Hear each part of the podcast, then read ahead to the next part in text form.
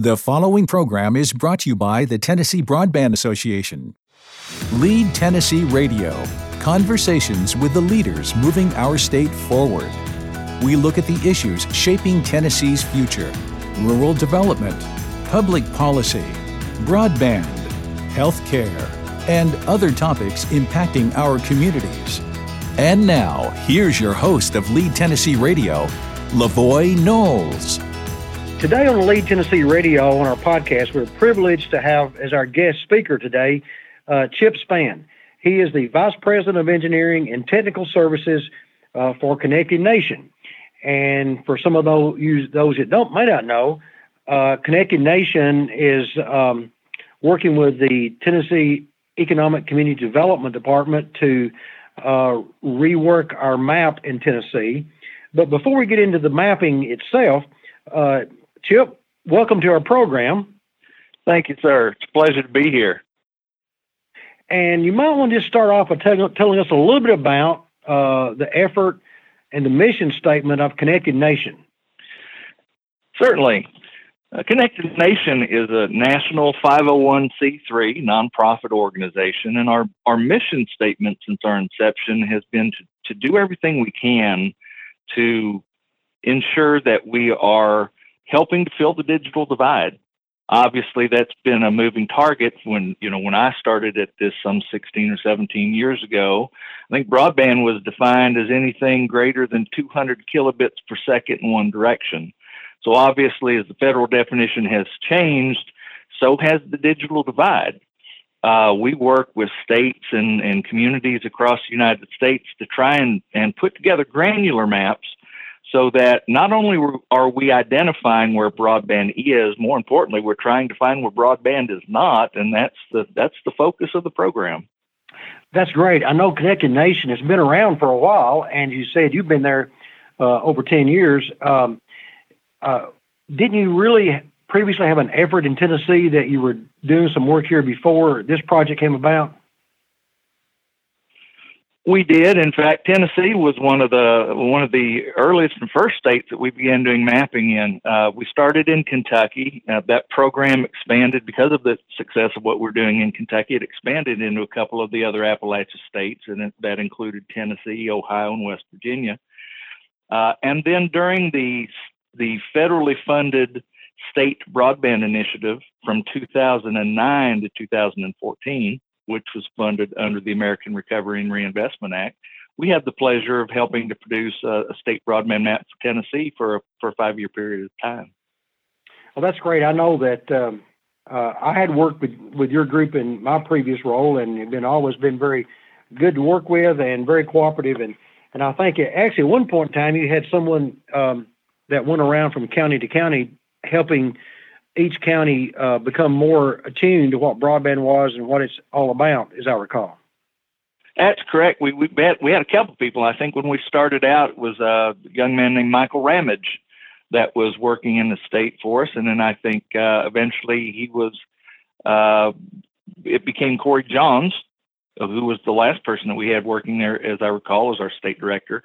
And yes, we did. We traveled around from county to county or community to community, conducting what we called uh, connected engagements. And this was an opportunity to hear from stakeholders in the community about their feelings towards broadband, whether or not they had it, why they thought it was important, or you know, helping to to, to perhaps clarify some misconceptions about broadband, but more importantly, also trying to educate and inform about how broadband impacts other things like telehealth and telemedicine, distance learning, and things of that caliber. So I think over time, people began to understand that broadband was becoming an important part of their life, uh, much to the degree that when you look for a home, you want to know that it has water, electric, and sewer.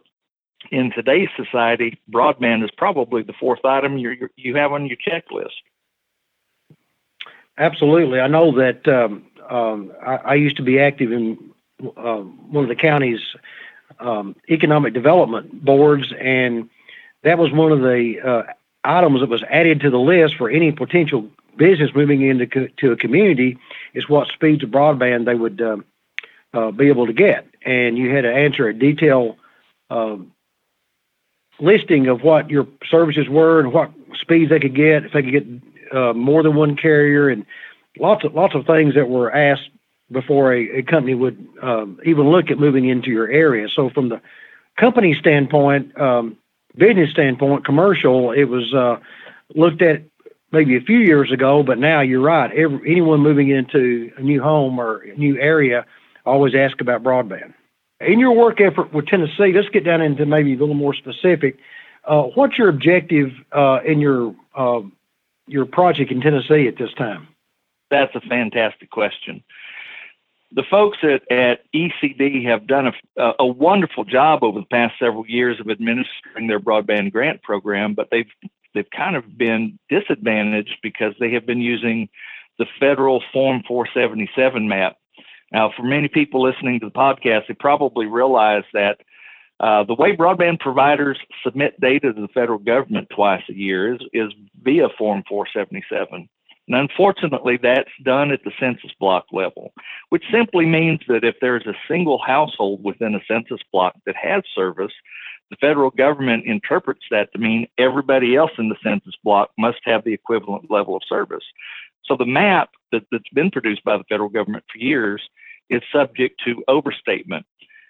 Census blocks can come in all shapes and sizes, but when you start to get out into, into the remote areas, especially in Tennessee, they can be sizable. And so that one household that has service may have resulted in 25, 30, 40 houses being overestimated in the census block that don't have it. And because of that very issue, neither federal nor state grants uh, were awarded because the federal government already thought that the that the folks in those areas had service.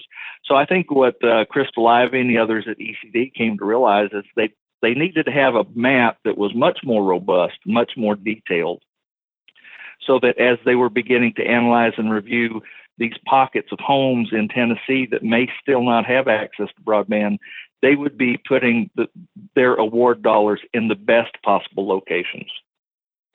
So the whole purpose is to is to make the map better, so that companies out there can continue to expand broadband uh, as they have been doing in the past years. And I and I have to admit, the state of Tennessee has been fantastic in in the way that they've gone through the grant program, accepted the money, and, and put together uh, broadband expansion opportunities.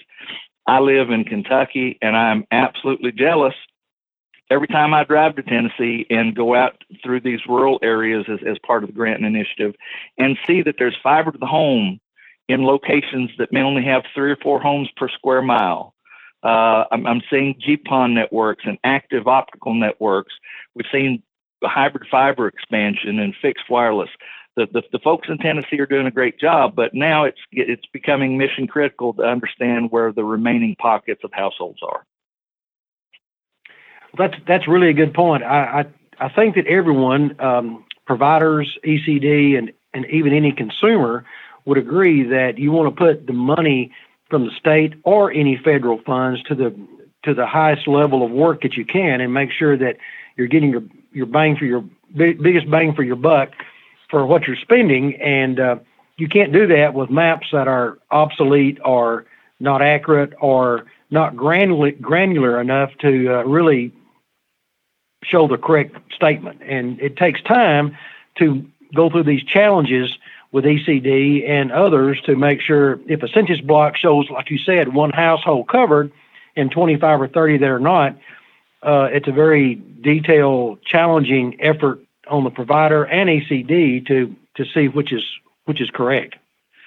Yeah. Now, as part of the mission here, it's ECD and Connected Nations' objective to try and have the initial map released before the end of the year. In fact, I think December 15th is the target date that we're shooting for. What will happen upon the release of that initial map is that the map will be open for public consumption and, and for review by constituents across the state of Tennessee. So whether you're a broadband provider or, or homeowner, decision maker, local politician, etc., everyone will have the ability to look at that map and contribute to it to say, hey, I live in this subdivision and you have information that says provider X offers service here, but they don't. So I, I, I want to write in at least tell you that my address is not covered. What will happen through, through the next two or three months after that initial map is released is that all of that consumer feedback and input is going to go into refining that map. And that's how it continues to go from being granular to start out with being very granular by the time we, we get done with it. Everybody that, that adds a contribution that says my home should not be included in this service territory that just makes it better and better and better so that by the time that final product comes out the door, hopefully in anticipation for another round of ECD grants, it's going to be one of the best maps the state of Tennessee has ever seen. Well, that's very exciting because that has been a major problem, not just in Tennessee, but nationwide as well. But um, of course, we're more familiar with Tennessee, and and it is um, it is an issue. You, are using the the uh, federal um, rep- reports and the maps that they're using at on the federal level, and the reporting is only once or two or three times a year, and, and by the time it's uh, massaged and distributed, uh, it's 12 to 18 months behind actually in um, uh, even its in its uh, best stage. That, that, that's correct. I think if you were to go to the federal broadband map today and look at, at the information, it's premised off of June 2020 data submissions. So as you said, it's you know it's already a year old. It's tough to it's tough to make an award when you're trying to do so with data that's that's been outdated for a year. That's right. And in, in Tennessee, of course, our providers, our rural providers that are members of the TNBA have been very active in expanding their networks and providing broadband and using every nickel they can find um, to expand it. And from our perspective, uh, our members are are are uh, investing between 150 and 200 million dollars a year of their own money just on the uh, on our small providers. So, uh, in 18 months' time, that map can change drastically. Yes, it, it can, and and as so long as we're continuing to have these sort of dynamic contributions from the provider community, I think we're going to stay ahead of the curve. The map certainly is going to be a snapshot in time when it's when it's produced and released, but it's going to be far more efficient, far more effective than relying on the federal government's map. Uh, and one of the things that it, that helps with that objection process or, or that review process, you know, the providers in each community know know their competitors, know the environment better than anybody. I mean, it's not uncommon. You know this, having served as a general manager for a telecom company yourself in the past. It's not uncommon for the engineers or, or, or the GMs to drive through the service territory and make notes to say, here's where the incumbent local exchange carrier service ends and and they're no longer offering DSL. And here's where we think the last fixed wireless customer is at.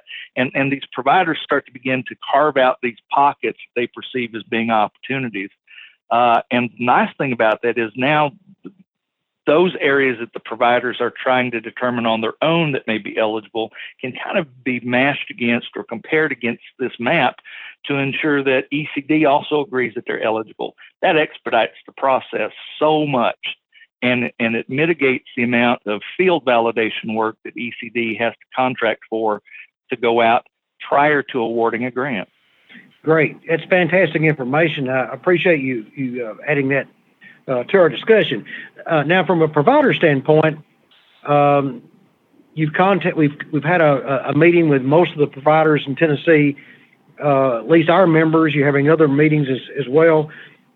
What format do you accept this data in? Is it going to be a, a big work effort to uh, obtain this data to send to you? Is it going to be different from the what's been sent to the FCC, or or just just what format do you accept information in? Well, that's another good question. Um, it, it's it shouldn't be a, a big lift at all. In fact, we we're confident that most of the providers that we're going to be dealing with already have a GIS shape file or a, a, a, Google Earth KMZ of their coverage area that they've created. If they're uh, an ILEC, they may simply give us their exchange boundary area with information about the services inside of it. Uh, for fixed wireless providers, we're going to ask that they provide us with uh, a, a, propagation study in either a KMZ or a shapefile format. And for providers that simply don't have any other information, they don't have an AutoCAD system, they've never run propagation studies, and, and literally have been, uh, you know, doing things the old-fashioned way. They can send us information via a CSV file, much like they do with their Form 477 data, and we can help translate that into a service polygon or coverage polygon, which we then provide back to them for review before it is included on the map. That way, the provider has the opportunity to look at it and say, yep, that's my service territory. And, and, and, and the point about that, Levoy, is interesting because uh, we have learned over the years that oftentimes that the providers who are submitting their data to the FCC have never actually visualized what that data looks like when it comes out the other end. You know, it, it's difficult sometimes to go to the FCC's map and try and isolate your service territory. So, as part of this interactive process that we're engaging the providers in, they have the opportunity to tell us where the territory is. We interpret it, we create the shape, we send it back to them for review, and that gives the opportunity for them to edit or, or give us the final thumbs up. Well, that's that's really a good point that you that you're making. It, sounds like that uh, it's not going to be a big lift because all providers have maps of some sort, and you're willing to take it basically any way they've got it, and not it's not going to be a, a new work effort to come back and recreate the wheel, so to speak. But you can take it any way they've got it, and you'll incorporate that into your into your map.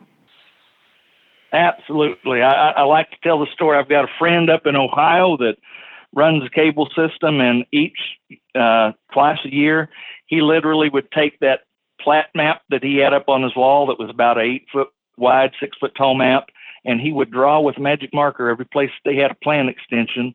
He would roll that map up in a poster tube and mail it to us. We'd lay it out on the floor and then digitize his changes and send those back to him for review. So we'll take the information just about any way we can get it from the provider.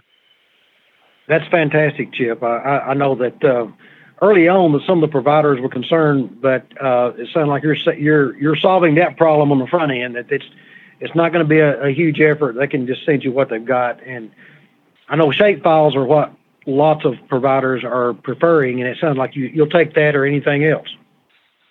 Yes, sir. uh, we we we've even worked with providers in the past who have said, you know, if I if, if I could describe it to you, could you draw it? And so we have gone on and had webinars with them, a Zoom webinar or an Uber conference, where we did screen sharing on Google Earth. And uh, you know, somebody might say, starting at the intersection of Highway 29 and Highway 64, let's move two miles to the you know to the east. And so we're literally on the screen trying to draw it as they're describing what their territory might look like. Wow, that's that's unbelievable. Um, I, know that um, I saw on an email exchange uh, once there's maybe two or three or four of you working on the Tennessee project. Uh, would you want to uh, give our listeners uh, maybe the names and emails from your from yourself and those other folks? Certainly. Uh, so I'll be trying to work with the providers primarily to help facilitate the non-disclosure agreements. Uh, my telephone number is 606 748 3343. And my email address is cspan at connectednation.org. Uh, the other the folks that we have on staff, excuse me, that are working on the project include Mark Messer, Ryan Martin, and Danielle Lahaki. Uh, their contact information is uh, Mark Messer can be reached at 606 336 1994. Danielle Hockey can be reached at 636 300 73. And Ryan Martin can be reached at 06 706 0559. The naming conventions for our emails is simple it's the first initial first name followed by the entirety of the last name at connectednation.org. Well, thank you, Chip, so much for that information. And anyone listening, I think that uh, would agree that um, this should be a, a, a, great project. It's going to be fast in and fast out. It's you starting uh, at the end of July or mid July, and it's going to be over by December the 15th. And uh, I'm sure that everyone, including um, ECD, the providers, and the legislature, will be glad to get updated, more uh, modern maps that are that are really mean something um, to uh, to the state. So, um, is there anything else you want to add to that I may have missed as far as our interview today, Chip? I just wanted to remind everybody that the deadline for the submission of data will be September 30th. Uh, we'll take the months of October, November to settle that data back and forth to the provider community to ensure that it's accurately represented uh, prior to us releasing the map in December. Uh, that doesn't sound like an awful lot of time. You know, we, we, we tend to kind of come to work during the days and say, well, I'll take care of it tomorrow. And then tomorrow creeps up on us. So uh, make sure that uh, if you're listening in and you're a participating provider, you mark your calendar for that September 30th deadline. And uh, sometime in the next few days, if you've not gotten an email or a telephone call from me or a member of my staff, please reach out to me directly and let me know, and I'll do everything I can to, to, to help your organization and ensure that you get on that map. Well, thank you again, Chip, for, for being on our program today. You've been listening to Chip Spann, Vice President of Engineering and Technical Services for Connected Nation. Uh, they of which are doing the new map for the Tennessee ECD uh, program for broadband, and we're just very pleased to have you on the program today, Chip. Thank you for inviting me, Levoy. I've, I've enjoyed my time with you today. You've been listening to Lead Tennessee Radio produced by the Tennessee Broadband Association, cooperative and independent companies connecting our state's rural communities and beyond with world class broadband. Thank you for listening.